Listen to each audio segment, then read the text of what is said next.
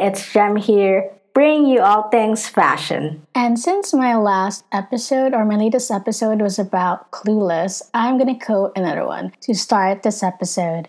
Dude, what's wrong? You suffering from buyer's remorse or something? From Dionne? And timeless, iconic line that can always make a comeback from the movie Clueless. So now I want to ask you, have you had any recent buyer's remorse wherein you've just started reflecting on or you regard as something unnecessary or really extravagant? Usually this happens with big purchases, but for me it can also happen with your usual shopping. And I often feel this when I feel like I've done an impulse buy.